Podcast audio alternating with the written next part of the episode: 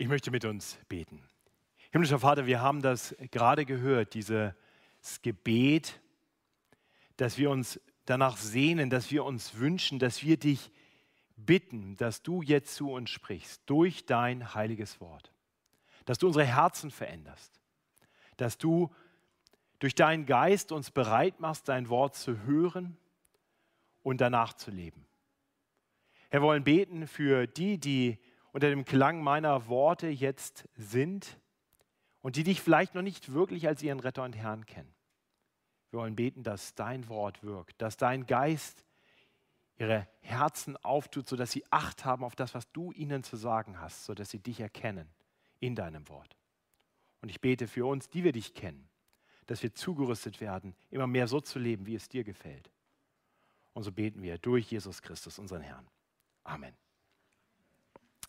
Wir haben letzte Woche eine neue Predigtserie begonnen durch den Mittelteil der Apostelgeschichte, wirklich den Großteil der Apostelgeschichte, nämlich die Missionsreisen des Apostels Paulus.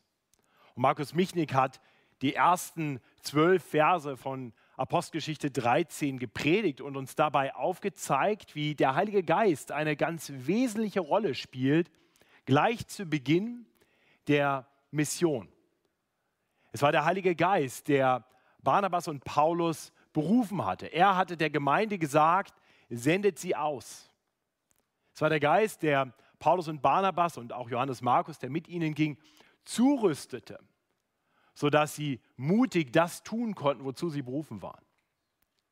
Und es war der Heilige Geist, der dann auch durch sie wirkte und so Großes tat, als der Statthalter Sergius Paulus zum Glauben kam durch ihr Zeugnis und ihr vollmächtiges Wirken. Markus hatte uns vor allem ermutigt, dass auch wir dem Heiligen Geist Raum geben sollten. Und nach der Predigt kam eine ganze Reihe von Geschwistern auf mich zu und im Gespräch hörte ich immer wieder eine Frage. Wie genau tue ich das? Wie genau kann ich denn dem Geist Gottes in mir Raum geben? Nun, unser heutiger Predigtext, der unmittelbar auf den folgt von letzter Woche, hilft uns, das genauer zu erkennen. Unser heutiger Predigtext findet sich in Apostelgeschichte 13, das sind die Verse 13 bis 52, also der ganz große Teil des Kapitels. Und in diesem Predigtext sehen wir, wie Paulus zuerst zusammen mit Barnabas von Zypern, wo er letzte Woche in den ersten Versen tätig war, wie er von dort kommt, jetzt nach Antiochia in Pisidien. Ganz kurze Hinführung wirklich. Und dann hören wir den ersten langen Bericht einer Predigt des Apostels Paulus. Wir haben ihn gerade gelesen gehört, in den Versen 16 bis 41. Die Zusammenfassung einer evangelistischen Predigt in der Synagoge in, äh, in Antiochia in Pisidien. Und dann sehen wir schließlich in den Versen 42 bis 52, wie die Zuhörer darauf reagieren. Wir sehen, dass diese Predigt nicht ohne Wirkung bleibt, sehr unterschiedliche Wirkung hat unter Juden und Heiden. Das sind wirklich die, die drei Abschnitte, die wir nacheinander betrachten wollen. Und mein Ziel in dieser Predigt ist es schlicht und ergreifend, dass wir genauer erkennen, wie auch wir dem Geist Gottes Raum geben können dass wir etwas lernen von der Verkündigung des Apostels Paulus und dass wir Zuversicht gewinnen, dass so wie der Geist Gottes durch das Wort Gottes damals gewirkt hat, der Geist Gottes durch das Wort Gottes auch heute noch wirken kann und wird, wenn wir dem Geist Raum geben. Lasst uns also zu Beginn die ersten drei Verse betrachten. Wir hatten gesehen, Paulus und Barnabas waren ausgesandt worden von Antiochia in Syrien. Das war bemerkenswert. Da wurde nicht der ausgesandt, der gesagt hat, ich wäre gerne Missionar. Da wurden die ausgesandt, die wirklich die tragenden Säulen der Gemeinde waren. Äh, das Bild ist verzerrt, aber das wäre so, als wenn ihr sagt, wir senden Matthias Mockler und Matthias Lohmann aus. Das haben die getan, weil der Heilige Geist diese Männer, Paulus und Barnabas, berufen hatte zu gehen. Und so waren sie gegangen und sie waren zum Mittelmeer gegangen und als erstes gingen sie, fuhren sie mit einem Schiff zur Insel Zypern, durchzogen die Insel und waren dann am Ende in Paphos, wo sie dem Statthalter Sergio Paulus das Evangelium predigen konnten und dem Zauberer bei Jesus, der ihnen widerstand, letztendlich Einhalt gebieten konnten. Und ab Vers 13 lesen wir jetzt, wie sie von dort abfahren. Paulus aber und die um ihn waren, fuhren von Paphos ab und kamen nach Perge in Pamphylien. Johannes aber trennte sich von ihnen und kehrte zurück nach Jerusalem. Sie aber zogen von Perge weiter und kamen nach Antiochia in Pisidien und gingen am Sabbat in die Synagoge und setzten sich. Nach der Lesung des Gesetzes und der Propheten aber schickten die Vorsteher der Synagoge zu ihnen und ließen ihnen sagen, liebe Brüder, wollt ihr etwas reden und das Volk ermahnen? So sagt es. Also wir sehen, wie es von Paphos aus weiterging. Wir haben auf dem Gottesdienstblatt auch so eine wunderbare Karte. Äh, vielleicht hilft das auch noch mal so ein bisschen zu sehen. Also sie kamen von Antiochia, kamen rüber auf die Insel Zypern und jetzt segeln sie Richtung Norden in die heutige Türkei. Ähm, das, was dort als Antalya äh, benannt ist, ist das heutige Antalya, eine relativ bekannte Stadt. Der eine oder andere war vielleicht schon mal da. Und ganz in der Nähe ist diese Stadt Perge. Dort gehen sie zuerst hin ähm, und dort trennt sich jetzt Johannes Markus von ihnen. Johannes Markus hatten sie aus Jerusalem mitgebracht. Das man, hatten wir am Ende von Kapitel 12. Kann man das nachlesen, wie sie ihn mitgebracht hatten, ursprünglich nach Antiochia, wo Barnabas und Paulus einen längeren Dienst taten. Und ihn hatten sie nun mitgenommen, auch nach Zypern. Er war bei ihnen, das hatten wir gelesen, auch letzte Woche. Und Johannes trennt sich jetzt von Paulus und Barnabas. Das wird ja nur kurz erwähnt, aber das wird später bedeuten, weil Johannes Markus ähm, jemand ist, den Barnabas auch auf die zweite Missionsreise wieder mitnehmen möchte. Und Paulus hält das für keine so gute Idee. Das heißt, Paulus war ganz offensichtlich nicht begeistert davon, dass Johannes Markus jetzt sie verlassen hat, zurück nach Jerusalem geht. Wir erfahren nicht genau warum. Aber noch sind Paulus und Barnabas eng miteinander unterwegs und sie entscheiden sich weiter ins Landesinnere zu ziehen und kommen dort, und wenn wir das auf der Karte ansehen, weiter im Norden zu der Stadt Antiochien oder auch Antiochia. Es gab damals eine ganze Reihe von Städten, die so benannt worden waren, die historische Hintergründe, hat also nichts zu tun mit dem Antiochia, von wo sie gekommen waren. Nicht? Das ist so ein bisschen, wie wenn man von Neustadt nach Neustadt zieht, ähm, da gibt es ganz viele Städte, die so heißen, das ist da nicht zwingend, dass man einfach nur in der Stadt umgezogen ist. Das ist eine ganz andere Stadt. Da waren sie vorher noch nicht und dort gehen sie jetzt in die Synagoge am Sabbat. Das ist nicht erstaunlich wiederum, denn äh, sie waren gute Juden. Paulus war Pharisäer, ähm, also ein, ein Lehrer unter den Juden. Und das war der Ort, zu dem sie gingen. In, in Antiochia in Syrien hatten sie auch in der Synagoge ihren Dienst getan. Das war wirklich der Ort, wo die Juden dann Christus als den Messias erkannten. Und äh, die christliche Gemeinde war die ganz logische Fortsetzung der Versammlung in der Synagoge. Und wahrscheinlich haben sie den Synagogenvorstehern gesagt, wenn die rechte Zeit gekommen ist, haben wir eine wichtige Botschaft für euch. Wir sind hierher gekommen von Jerusalem, ja, dem Ort, wo das Leben des jüdischen Glaubens sich zentral abspielte. Wir sind gekommen von Jerusalem über Antiochia in, in Syrien und dann über Zypern, um euch eine wunderbare Botschaft zu verkündigen, das Heil unseres Gottes. Und, und das erklärt wahrscheinlich, warum sie jetzt eingeladen werden. Liebe Brüder, wollt ihr etwas reden? Das hatten sie offensichtlich gesagt, wir wollen was reden und das Volk ermahnen. So sagt es. Das Wort ermahnen, wer sich ein bisschen in der Bibel auskennt, im Neuen Testament weiß, ermahnen kann auch ermutigen oder belehren heißen. Also es geht ja wahrscheinlich weniger um eine direkte Ermahnung, sondern etwas zu verkündigen. Und das ist die Hinführung. Und damit beginnt auch schon die Predigt. Und die wollen wir uns ausführlich anschauen. Die Predigt hat wie jede gute Predigt drei Teile.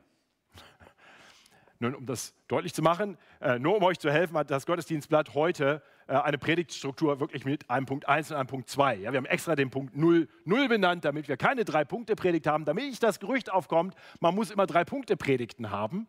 Ähm, es soll ja Leute geben, die denken, das wäre hier verpflichtend. Ist nicht so. Ähm, und tatsächlich ist das einfach nur eine Beschreibung, wie in der Apostelgeschichte vieles einfach beschrieben wird. Na, da sind keine normativen Dinge, das müssen wir immer so tun. Das wird überhaupt in den nächsten Wochen eine Herausforderung sein, immer zu unterscheiden, wo wird einfach beschrieben, wie es war und wo wird uns etwas aufgezeigt, was auch wir tun sollten. Das ist gar nicht so einfach in der Apostelgeschichte. Da müssen wir ein bisschen drauf achten. Ich denke, wir können heute viel lernen, was wirklich für uns auch handlungsanweisend sein darf. Aber diese drei Punkte in der Predigt sind sicherlich nicht. Und doch erkennen wir sie leicht und deutlich. Nicht? Dreimal spricht Paulus die Versammlung ganz direkt an. Es ist fast so, als wenn er Luft holt und deutlich macht, jetzt komme ich zu meinem nächsten Punkt. Vers 16 beginnt er seine Predigt mit den Worten, ihr Männer von Israel und ihr Gottesfürchtigen hört zu. Dann erklärt er einiges. Er spricht über das Alte Testament, über die Geschichte Gottes mit seinem Volk Israel ähm, und führt sie hin zu Jesus. Und dann in Vers 26, ihr Männer, liebe Brüder, ihr Söhne aus dem Geschlecht Abrahams und ihr Gottesfürchtigen. Jetzt spricht er sie nochmal direkt an. Jetzt kommt der zweite Punkt. Und hier verkündigt er ihnen nun das Evangelium von Jesus Christus. Und dann schließlich in Vers 38 kommt die Anwendung der Predigt. So sei euch nun kundgetan, liebe Brüder. Ja, ich glaube, wir können das deutlich erkennen. Das sind so ganz drei ganz offensichtliche äh, Punkte, wo wir erkennen, hier beginnt jetzt ein neuer Punkt. Und diese drei Punkte der Predigt möchte ich mit uns nachvollziehen. Und ich hoffe, dass wir wichtige Dinge daraus lernen können. Wie wir dem Geist Gottes Raum geben können, indem wir Menschen das Wort Gottes verkündigen. Und das muss nicht unbedingt eine Predigt in einer Synagoge sein. Das kann das Gespräch am Gartenzaun sein oder im Urlaub, am See oder, wenn man es wagt, am Meer. Also lasst uns hören, wie Paulus predigt und lasst uns davon lernen. Im ersten Teil dieser Predigt sehen wir, wie Paulus auf seine Zuhörer eingeht, wie er sie abholt, da wo sie sind. Er, er spricht sie an mit Dingen, mit denen sie vertraut sind. Er gibt einen kurzen Überblick über die Geschichte Israels. Na, uns muss klar sein, in diesem Synagogengottesdienst, wir haben das, wir haben das gerade gesehen, ne, in, in, Vers 15, äh, was geschehen ist in, in der Synagoge. Da wurde gepredigt und zwar gab es zwei Lesungen. Typischerweise gab es immer eine Lesung des Gesetzes und der Propheten. Das heißt, das Alte Testament, jüdische, der jüdische Tanach, wurde an zwei Stellen gelesen. Und jetzt greift Paulus das auf und, und setzt genau da an und sagt, nun zeige ich euch aus dem Alten Testament, aus dem, was wir gerade gehört haben, aus dem, was wir wissen, dass unser Gott, dass der Gott, den ihr hier gerade anbetet, ein Gott ist, der erwählt und ein Gott ist, der rettet. Und ein Gott, der geduldig ist mit sündigen Menschen. Das ist genau das, was er tut. Ne? Das sehen wir hier. Wenn wir den, den Text nachverfolgen, ich lese jetzt nicht den ganzen Text nochmal, ähm, dann sehen wir, wie, wie er in diesem Rückblick zuerst zu sprechen kommt auf die Erwählung Gottes. Er hat erwählt Abraham, das ganze Volk Israel, er hat Isaac und Jakob erwählt. Er hat sein Volk groß gemacht. Wir sehen also, wie Gott wirkt, wie er vollmächtig wirkt. Und dann sehen wir, wie er in der Zeit des Exodus ein Rettergott ist, der sein Volk rettet aus Ägypten, aus der Gefangenschaft. Und wir sehen dann, wie er sein Volk bewahrt, wie er aushält in schwierigen Zeiten. Das Volk ist untreu, 40 Jahre in der Wüste, es wird nur kurz angedeutet. Aber er verwirft sein erwähltes Volk nicht, sondern er bleibt seinem Volk treu. Er hat es verheißen und er wird es tun. Und wir sehen dann, wie die Geschichte sich weiterentwickelt und das Volk in das Land einziehen darf.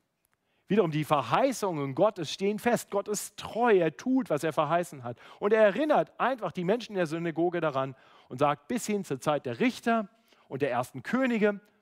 Und von dort, jetzt hat er sie wirklich abgeholt. Jetzt sagen sie, ja, genau so ist es. Wir, auch hier in, in der Türkei sitzend, auch wir sind Teil dieses von Gott besonders erwählten Volkes. Wir habt, äh, haben erlebt, wie Gott einen großen Plan mit uns schreibt.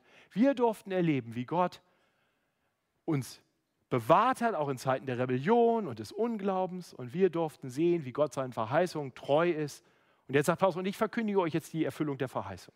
Vers 23,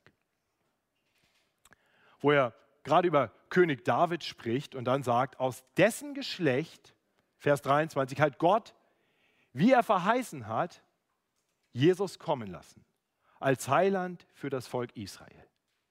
Nachdem Johannes, bevor Jesus auftrat, dem ganzen Volk Israel die Taufe der Buße gepredigt hatte.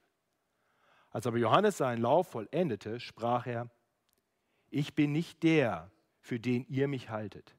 Aber siehe, er kommt nach mir, dessen Schurim zu lösen ich nicht wert bin. Faszinierend, nicht? Er, er holt seine Zuhörer in der Synagoge ab, indem er genau da weitermacht, wo sie gerade gedanklich sind. Und er führt sie hin zu Jesus und zeigt, er ist der, der jetzt als der verheißene Nachfolger kommt. wie er verheißen hat, Vers 23. Und ich denke, das ist ein Grundprinzip aller guter Evangeliumsverkündigung.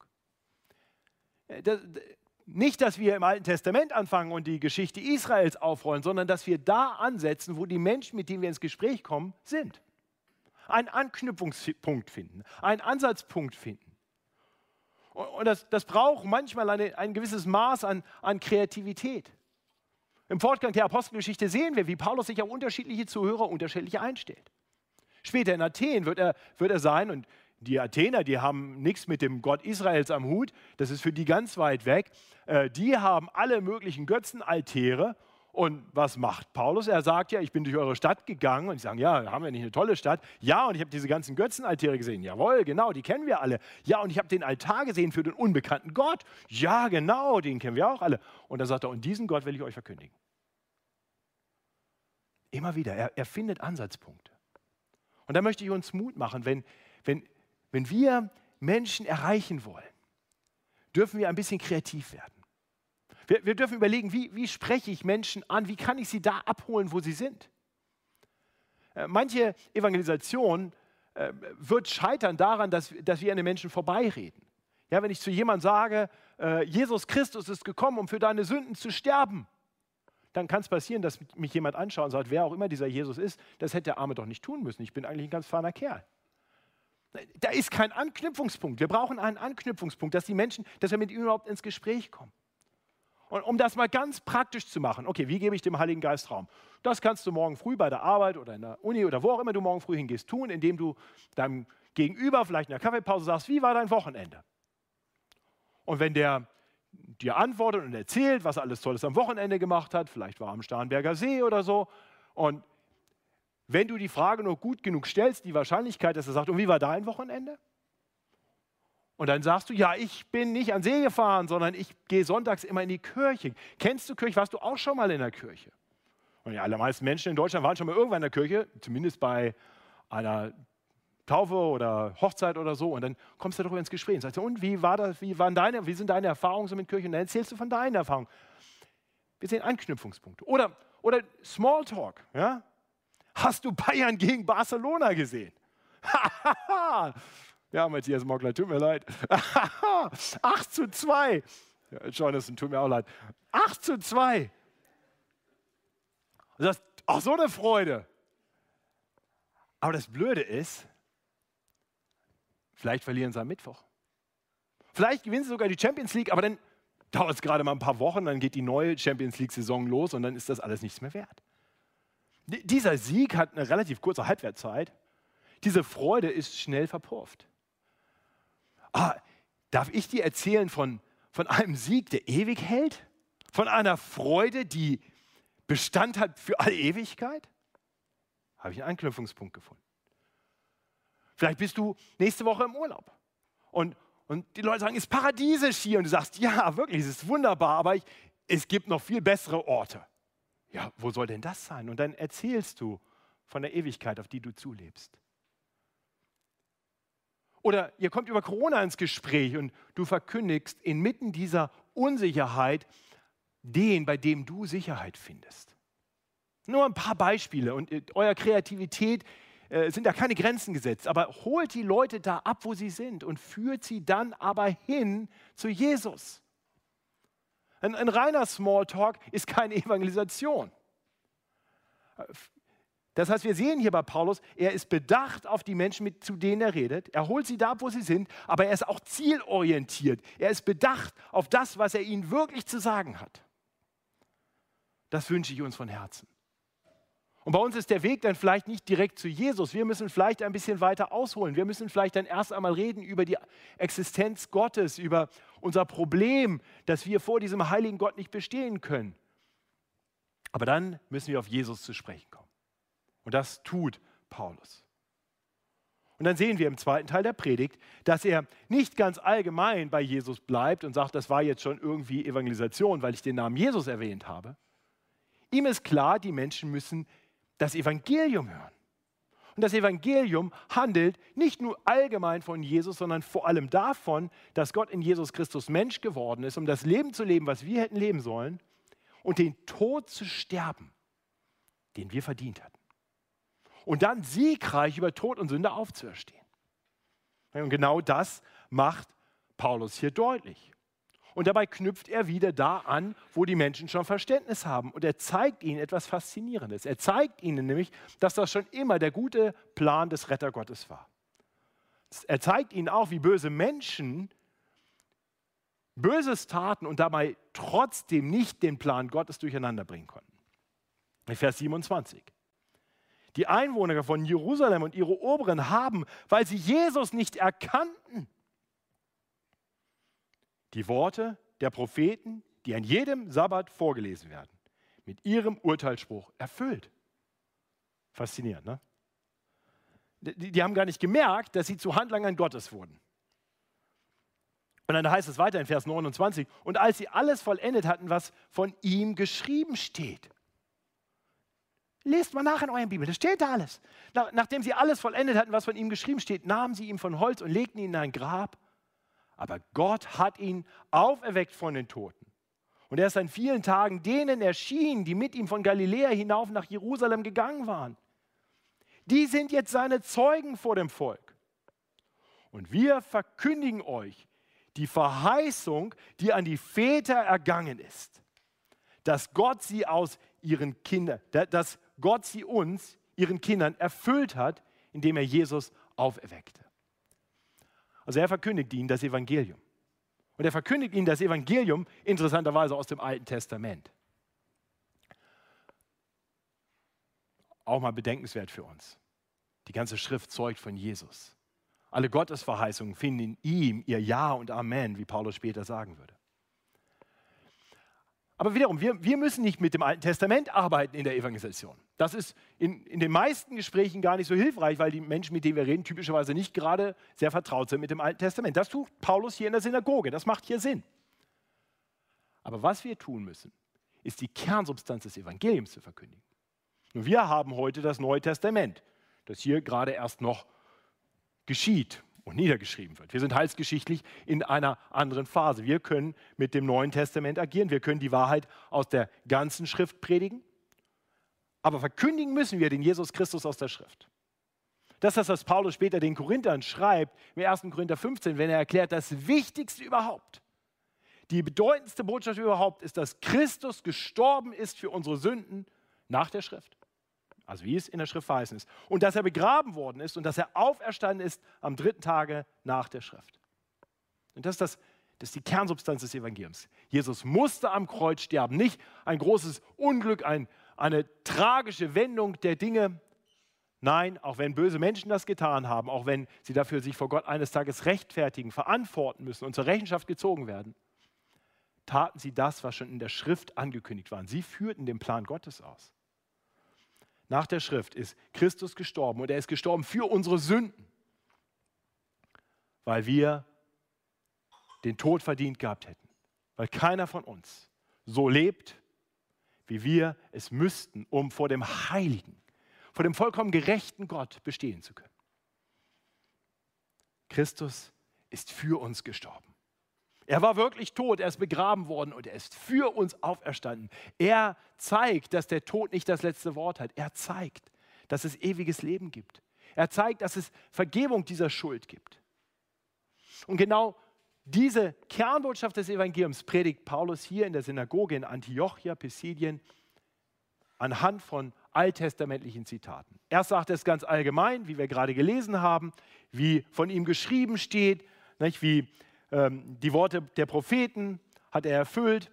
Und dann bringt er noch drei alttestamentliche Zitate, in denen er noch einmal auch anhand von konkreten Bibelstellen belegt, dass es wirklich so ist. Das ist also der zweite Aspekt, den wir mitnehmen sollten. Lasst uns die Leute abholen, wo sie sind. Mit ihnen ins Gespräch kommen, da, wo, wo es natürliche Anknüpfungspunkte führt. Aber dann lasst uns sie zielgerichtet hinführen zu Jesus. Und dann lasst uns diesen Menschen das Evangelium verkündigen. Äh, ich weiß selber, äh, wie, wie leicht es ist zu sagen, ja, ich hatte ein gutes evangelistisches Gespräch und wenn ich danach überlege, dann denke ich, uff, naja, also Jesu Tod für unsere Sünden, seine Auferstehung, ihn als den lebendigen Herrn, habe ich gar nicht so richtig verkündet. Ich habe so ein bisschen über Gott gesprochen. Paulus weiß, es gibt eine Botschaft, in der die Rettung steckt. Jesus Christus, für Sünder am Kreuz gestorben, begraben und siegreich über Tod und Sünde auferstanden. Und diese Botschaft verkündet er den Menschen. Und damit nicht genug. Wir sehen einen dritten Teil der Predigt. Wir sehen, wie er nun diese wunderbare Botschaft, das Evangelium, die frohe Nachricht anwendet. Vers 38 bis 41, wirklich der Abschluss der Predigt. So sei euch nun kundgetan, liebe Brüder, dass euch durch ihn, Jesus, Vergebung der Sünden verkündigt wird. Und in all dem, worin ihr durch das Gesetz des Mose nicht gerecht werden konntet, ist der gerecht gemacht, der an ihn glaubt. Seht nur zu, dass nicht über euch komme, was in den Propheten gesagt ist. Seht ihr Verächter und wundert euch und werdet zunichte. Denn ich tue ein Werk zu euren Zeiten, dass ihr nicht glauben werdet, wenn es euch jemand erzählt.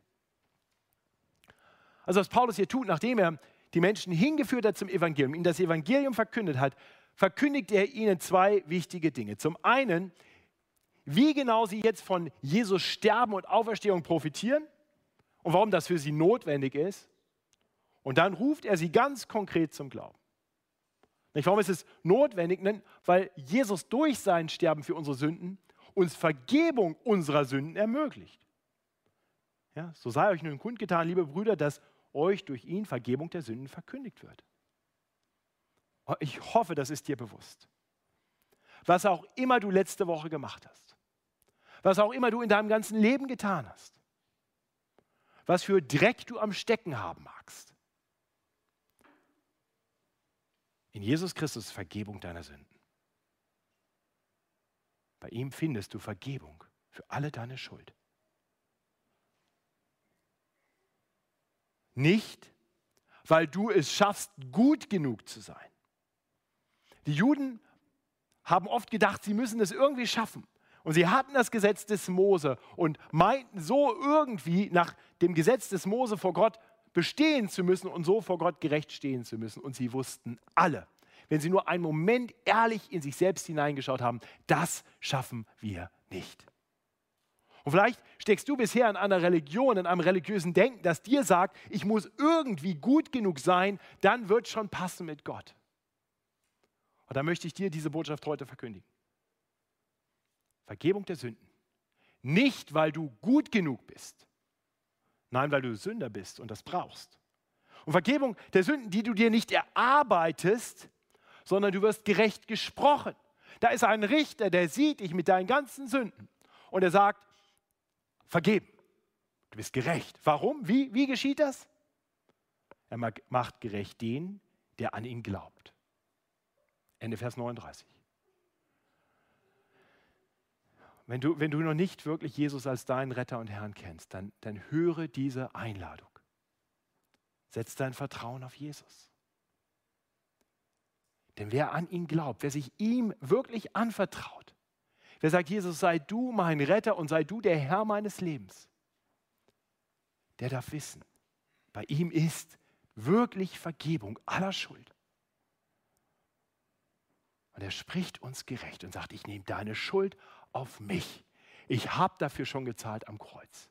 Für jeden, der mir seine Schuld nur bringt. Das ist die wunderbare Einladung. Das ist die Verkündigung des Apostels Paulus hier in der Synagoge. Und auch wir Christen brauchen die Erinnerung daran immer wieder, oder?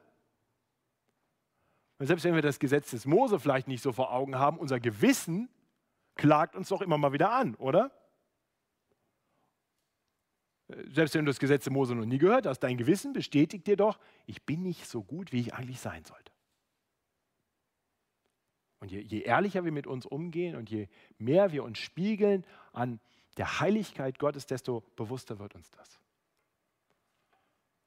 Und doch, sagt Paulus hier, es gibt keine Verdammnis für die, die in Christus Jesus sind. Denn eure Schuld ist von Jesus am Kreuz bezahlt worden. Er ist für unsere Sünden gestorben. Und er ist siegreich darüber auferstanden.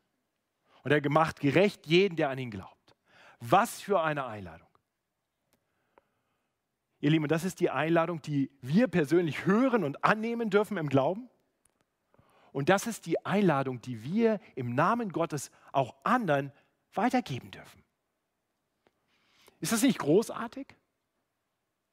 Ich meine, evangelisieren klingt ja manchmal so nach einer ganz schweren Geschichte. Oh, evangelisieren? Ist ja schon schwer genug, als Christ zu leben. Aber wenn wir uns klar machen, das ist quasi so wie, da, da kommt einer und gibt dir äh, quasi das Recht, anderen einen Lottogewinn zu übermitteln. Und ich darf hingehen und sagen, ich würde dir gerne einen Lottogewinn geben. Du musst ihn nur nehmen. Ist das wirklich so schwer? Ist da nicht ganz viel Freude drin, in das strahlende Gesicht der anderen zu sehen? Noch dazu, wenn du weißt, den Lottogewinn habe ich selber auch schon. Lottogewinn ist nichts im Vergleich zu dieser frohen Botschaft. Ich weiß nicht, was du dir mit dem Lottogewinn kaufen kannst, aber bestimmt keine Ewigkeit in der vollkommenen Herrlichkeit. Vielleicht einen langen Urlaub, vielleicht sogar eine Villa irgendwo am See, aber keine Ewigkeit in der vollkommenen Herrlichkeit. Und das ist das, was Jesus für uns erworben hat. Das verkündigt Paulus den Menschen hier in der Synagoge in Antiochia. Und er sagt, das sei euch kundgetan, das hört. Und diese Einladung, die dürfen wir auch erklingen lassen, liebe Geschwister. Ich möchte uns Mut machen, uns immer wieder klar zu machen, wir haben eine frohe Nachricht weiterzusagen. Wir haben den Menschen nicht etwas zu sagen und sagen, ach, das jetzt auch noch. Eine frohe Botschaft. Deswegen möchte ich dich ermutigen, fass Mut, jetzt in der nächsten Woche auch, auch diese frohe Botschaft weiterzusagen. Aber ein Aspekt gehört auch dazu, nämlich die Alternative für die, die diese Botschaft ablehnen. Diese Botschaft kommt mit einer gewissen Verantwortung, sie wirklich im Glauben anzunehmen. Paulus warnt die Menschen in der Synagoge. Vers 40. Seht nun zu, dass nicht über euch komme, was in den Propheten gesagt ist. Seht ihr Verächter und wundert euch und werdet zunichte. Denn ich tue ein Werk zu euren Zeiten, dass ihr nicht glauben werdet, wenn es euch jemand erzählt. Paulus macht deutlich, es wird Menschen geben, die diese frohe Botschaft nicht glauben werden. Und er warnt die Menschen, ihr wollt nicht dazugehören. Das ist eine Einladung, verbunden mit einer Warnung. Wir tun gut daran, hier das Vorbild des Apostel Paulus zu sehen. So predigt er. Er holt die Menschen ab, wo sie sind. Er führt sie hin zu Jesus. Er verkündigt ihnen das Evangelium und er ruft sie auf zu einer Reaktion. Und das bringt uns zum letzten Teil der Predigt, zu den Versen 42 bis 52, wo wir sehen, wie die Menschen nun auf diese Verkündigung des Evangeliums und auf diesen Aufruf zum Glauben reagieren. Und wir sehen, zu Beginn reagieren sie sehr positiv. Da heißt es ab Vers 42. Als sie aber aus der Synagoge hinausgingen, also Paulus und Barnabas, baten die Leute, dass sie am nächsten Sabbat noch einmal von diesen Dingen redeten. Also das wünsche ich mir auch immer. Dass ich nachher an der Tür stehe, die Leute sagen, kannst du nächste Woche wieder predigen? Ich werde allerdings im Urlaub sein. Ähm, sie wurden eingeladen, mehr, wir wollen mehr davon hören, wir wollen mehr. Ja, oder, oder dass ihr, wenn ich sage, wir kommen zum Ende der Predigt, sagt, nein, weiter, Matthias. Das wäre schön. Was passiert hier? Die, die können gar nicht genug davon hören. Ja? Redet doch noch mehr davon. Und als sie und als die Gemeinde auseinanderging, folgten viele Juden und gottesfürchtige Judengenossen dem Paulus und Barnabas. Und sie sprachen mit ihnen und ermahnten sie, dass sie bleiben sollten in der Gnade Gottes. Auch das wünsche ich mir. Leute, die nach dem Gottesdienst sagen, ich möchte, ich möchte einfach noch mehr darüber erfahren. Das, das sind die besten Termine, die ganze Woche über, wenn Leute sagen, ich möchte noch mehr erfahren. Klingt super. Hier reagieren viele in der Synagoge offensichtlich mit Freude auf diese Botschaft. Und Paulus ermahnt sie und sagt, bleibt in der Gnade Gottes. Haltet fest an dieser freien Gnade Gottes. Fallt nicht zurück in den Versuch, irgendwie selber vor Gott bestehen zu können durch Halten von Geboten. Die Gebote halten ist eine gute Sache, aber nicht, um dadurch vor Gott zu gerecht, gerecht zu werden. Das schaffen wir nicht. Gebote halten tun wir, weil Gott lieben und weil Gott uns dazu befähigt. Aber dann regt sich gleich Widerstand. Am folgenden Sabbat, also er war eingeladen, am folgenden Sabbat aber kam fast die ganze Stadt zusammen. Also hier geschieht etwas Erstaunliches. Hier gehen die Leute aus dem Gottesdienst quasi nach Hause und erzählen allen, da war einer hier äh, aus Tarsus ursprünglich, also gar nicht so weit weg, aber von Jerusalem gesandt, von Antiochien hierher gekommen und der hat uns den Messias verkündigt, der hat uns ein Heil verkündet, der hat uns einen Lottogewinn überbracht. Und die ganze Stadt sagt, wow, wollen wir auch. Und die kommen alle. Am folgenden Sabbat aber kam fast die ganze Stadt zusammen. Also uns muss klar sein, das geschieht nicht zufällig, das geschieht, weil die Menschen weitersagen, was sie gehört haben. So wird unsere Gemeinde voll. So werden wir weitere Gemeinden gründen. Ich weiß, im Moment ist sie schon voll, aber so kann Gemeinde wachsen. So können neue Gemeinden entstehen, wenn wir weiter sagen, was wir gehört haben, wenn das, was uns erfüllt, von uns ausgeht. Also, sie hören das Wort Gottes. Dazu kommen sie.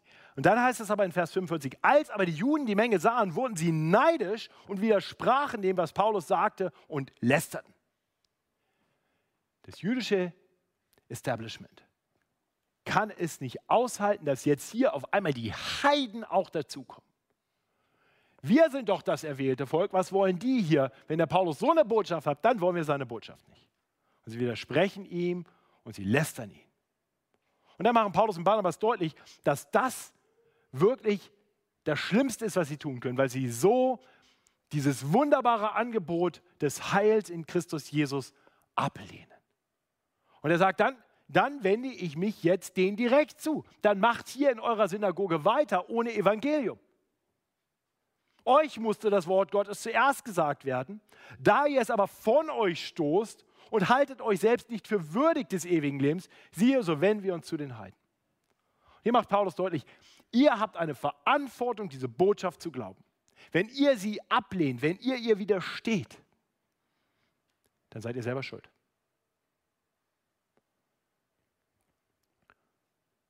Und dann macht er deutlich, so schuldig sich die Juden in der Synagoge machen, so sehr handeln sie dadurch genau in Übereinstimmung mit dem guten Plan Gottes. Vers 47. Denn, ist erstaunlich, denn so hat uns der Herr geboten, ich habe dich zum Licht der Heiden gemacht, damit du das Heil seist bis an die Enden der Erde. Und das ist genau richtig, denn als Paulus zum Glauben kommt und, und zum ersten Mal jemand zu ihm gesandt wird, um ihm das Evangelium zu erklären, da wird dem Ananias damals gesagt, dass Paulus von Gott dazu erwählt ist, den Namen Jesu hinzutragen zu den Heiden. Und, und das war tatsächlich ja auch das, was sie tun sollen. Das ist das Werk, zu dem sie berufen sind. Das heißt, so schuldig die Juden dafür sind, dass sie diese Botschaft ablehnen, so sehr sieht Paulus dahinter auch das Handeln Gottes, der das genau gebraucht, damit das Evangelium nun noch weiterläuft zu den Heiden. Und dann sehen wir im Fortgang, wie die Heiden auf das Evangelium reagieren.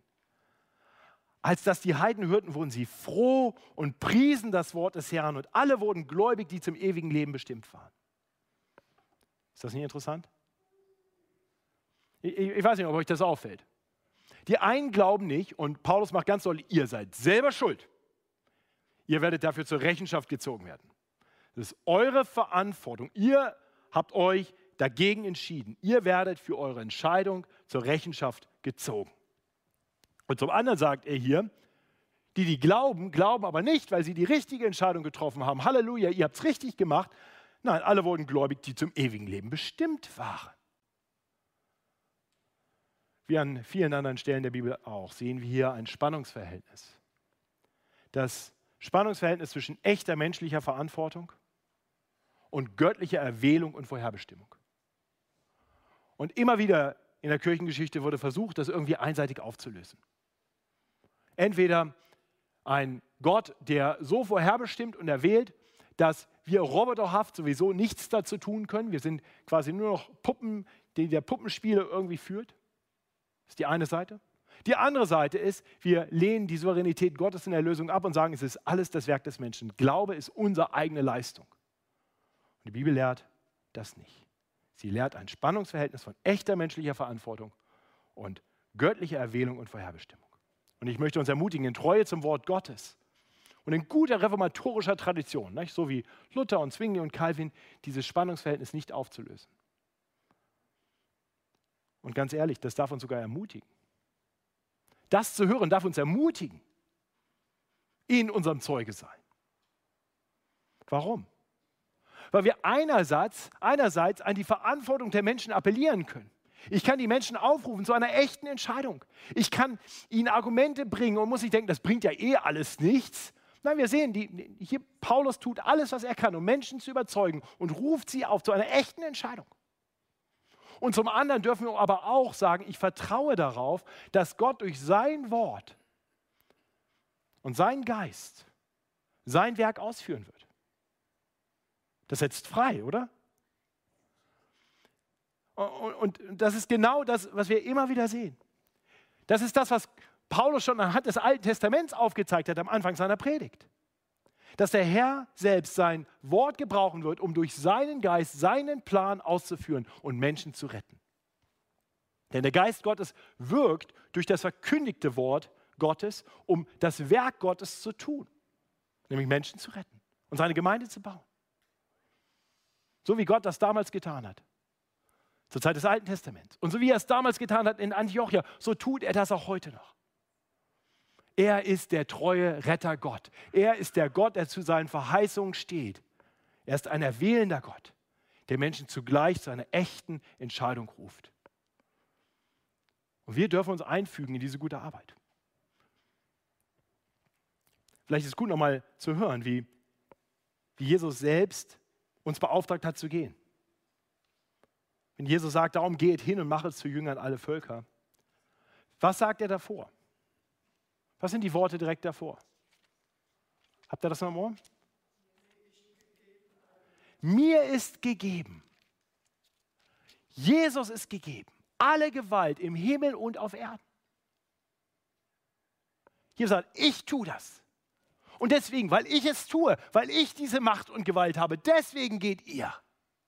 Und übrigens, ich gehe mit, ich bin bei euch alle Tage bis an der Weltende.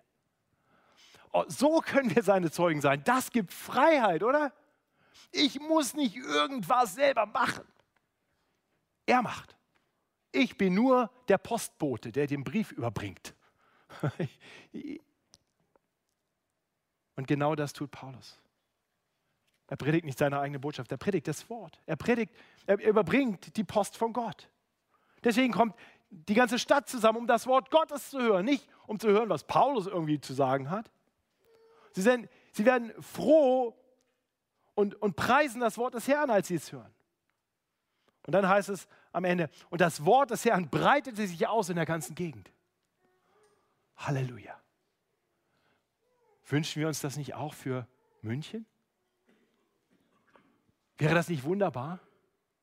Das Wort des Herrn breitet sich aus in deiner ganzen Nachbarschaft, an deinem Arbeitsplatz, in der Uni, in der Schule. Die Menschen kommen zum Glauben. Glauben wir daran, dass Gott der gleiche Gott ist, damals, heute und in Ewigkeit? Vertrauen wir darauf, dass das Wort Gottes heute genauso mächtig ist wie damals? Vertrauen wir darauf, dass der Geist Gottes heute genauso menschliche Herzen auftun kann wie damals? Und dann lasst uns dem Geist Gottes Raum geben, indem wir sein Wort verkündigen damit noch viele gerettet werden. Himmlischer Vater, das ist unser Gebet. Mögest du uns zu Menschen machen, die mutig und treu dein Wort verkündigen. Nicht, weil wir müssen, sondern weil wir schmecken und erleben durften, wie gut dein Wort ist. Weil wir die heilsame Gnade selber erfahren durften. Herr, wenn jemand unter uns diese heilsame Gnade noch nicht erfahren hat, wenn jemand bisher noch nicht die Vergebung seiner Sünden erleben durfte, noch nicht die Verheißung eines ewigen Lebens in deine Herrlichkeit gehört hat, darauf noch nicht vertraut, dann bete ich, dass dein Geist dein Wort gebraucht, um das Herz dieses Menschen zu öffnen, damit dein Wort eindringen kann und Glauben produzieren darf. Ja, und ich bete, dass du uns diese Zuversicht gibst, dass du uns wirklich gebrauchen willst und dass du uns gebrauchen kannst in all unserer Unfähigkeit, die wir oft haben, in unserer Angst, in unserer mangelnden Wortgewandtheit. Du kannst das gebrauchen, weil du nicht unsere Worte brauchst, sondern selber wirkst durch dein heiliges Wort. So gib uns Treue, Menschen da abzuholen, wo sie sind, ihnen dein Evangelium zu verkündigen und sie mutig einzuladen, diese frohe Botschaft im Glauben anzunehmen. Und dann wirke du durch deinen Geist. So beten wir in Jesu Namen. Amen.